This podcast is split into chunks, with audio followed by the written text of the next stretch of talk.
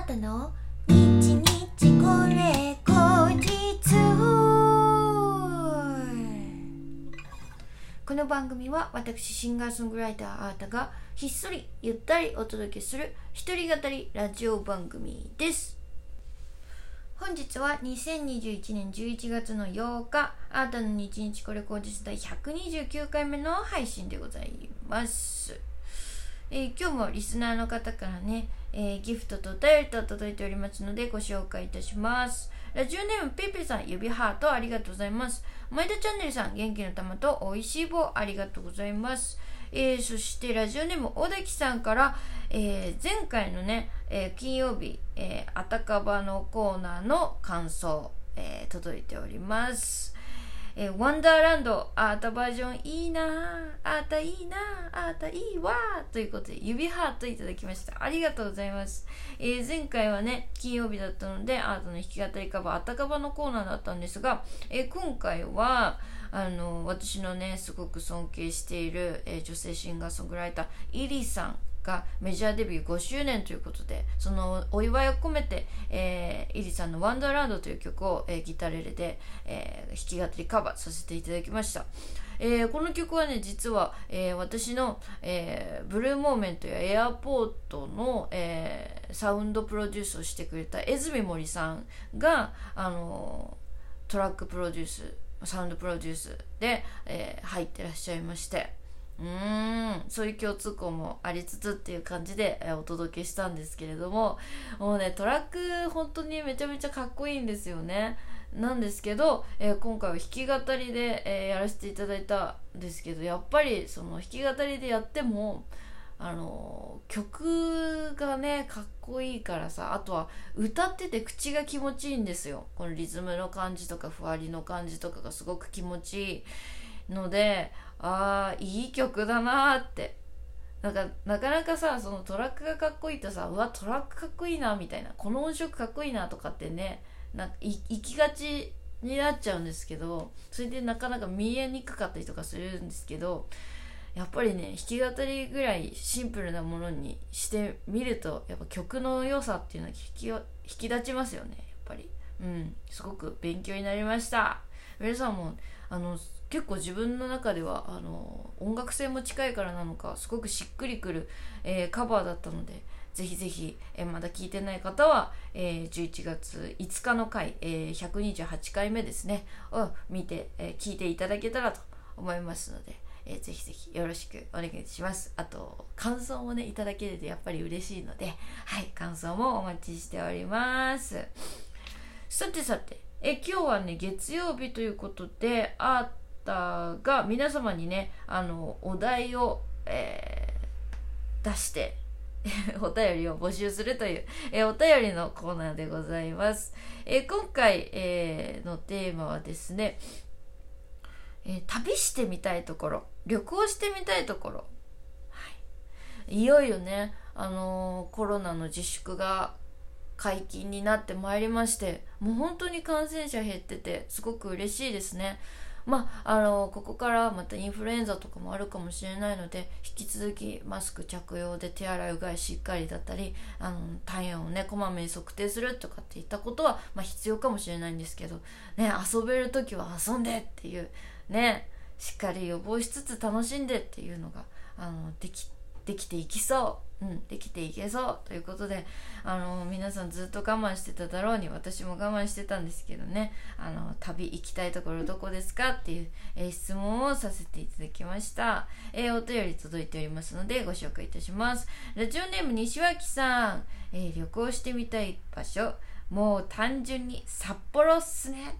もうニコちゃんマークついてます。えー、ひろきさんのツイートを見て、ひろきさんは札幌在住のアートファンなんですけどね、あの、日これにもすごくよくお便りをくださる方でございます。えー、ひろきさんのツイートを見て、えー、札幌のライブハウスの羨ましいこと、こんなに美味しそうなものがライブハウスで出るのかって指くわえて見てます。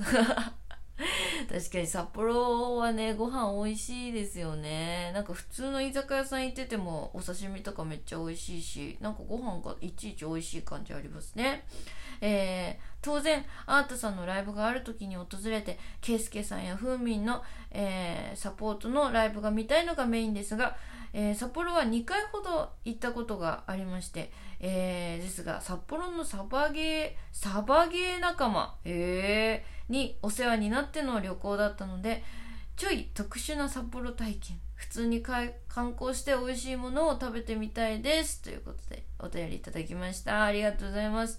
えー、このケイスケさんやふーみんっていうのはあの以前ね札幌行った時にもご紹介しましたけれどもあのいつもえー、札幌にアータが遠征するとあの力を貸してくれるサポートミュージシャンをしてくれてるね、えー、音楽仲間でございます。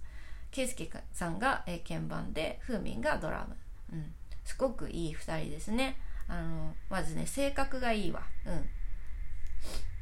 あのすごく、えー、よくしていただいている、えー、仲間でございます。だからねなんか東京でライブする時ともまたちょっと違うやっぱりメンバーが違うとさあのね同じ楽曲でも違う解釈があって面白いんだよっていう話は前もちょっとねしましたけれども本当やっぱこの2人だからこその熱量だったり、えー、演奏だったりっていうのがあるので確かにちょっと東京のお客さんにもね札幌の仲間と演奏するところは見てもらいたい気持ちですね。うん。でサバゲーとかやってたんですね。すごい。サバゲー。えサバイバルゲームってことですよね。みんなであのあれですよね。あのヘルメットとかかぶってほふ前進とかしながらなんかやるああのゲームですよね。すごいな。でも札幌まあ札幌っていうか北海道は場所も広いからなんかサバゲー文化とかもなんかね浸透してそう。へえでも普通に観光して美味しいものを食べてみたいですって。うん札幌はね美味しいものたくさんだし。観光っていうとどこなんだろう。へえなんか私観光ってそんなにしたことないのかもな。あでも行き始めたばっかりの頃はあのふーみんがいろんなとこ連れてってくれてあのスキージャンプのところとかえー、あとなんか牧場とかも連れてってくれたな。あとはどこだろう。えっ、ー、とテレビ塔？テレビ塔も自分で勝手に登りましたね確か。うん。でなんかビアガーデンみたいの下でやっててわーって思いながら。でその時オータムフェストとかだったんだよね。なんかいいなーオータムフェスト。大通公園のところでわーってやってるお祭りですね。あの各、えー、市町村市町村っていうのかな。あのいろんな市とか地域のがあのその名産物を出してるみたいな。そのブースがいっぱいあってお肉食べたりあのホタテとかそういうお魚とか海産物食べたりみたいな。そういうのがわーってできるこの通りみたいな。楽しかったですね。なんかやっぱお祭りって楽しいよね。あんまり私東京だと人混み嫌いだからなかなかお祭り行かないんですけど。かどっか遠いところに行くと心も開放的になるからちょっとお祭りも行くかみたいな気持ちになりますね。うん。え皆さんもぜひぜひ北海道ねあのいろんなお祭りやってますしね。遊びに行きましょう。私もちょっとライブまた近々あの行きたいなと思ってて。次はいつだろうな。春先ぐらいですかね。来年のうん来年明けてすぐぐらいに行けたらいいなーなんて思っておりますので北海道の皆さんぜひ期待しててください。えー、さてもう一つ届いております。これはね、ちょっと斬新な感じですね。えー、ラジオネームペイペイさん、ありがとうございます。アートさんこんばんは。旅してみたいところは、ズバリ過去の日本。過去の日本。もうなんか、日本昔話みたい。えー、歴史ドラマや、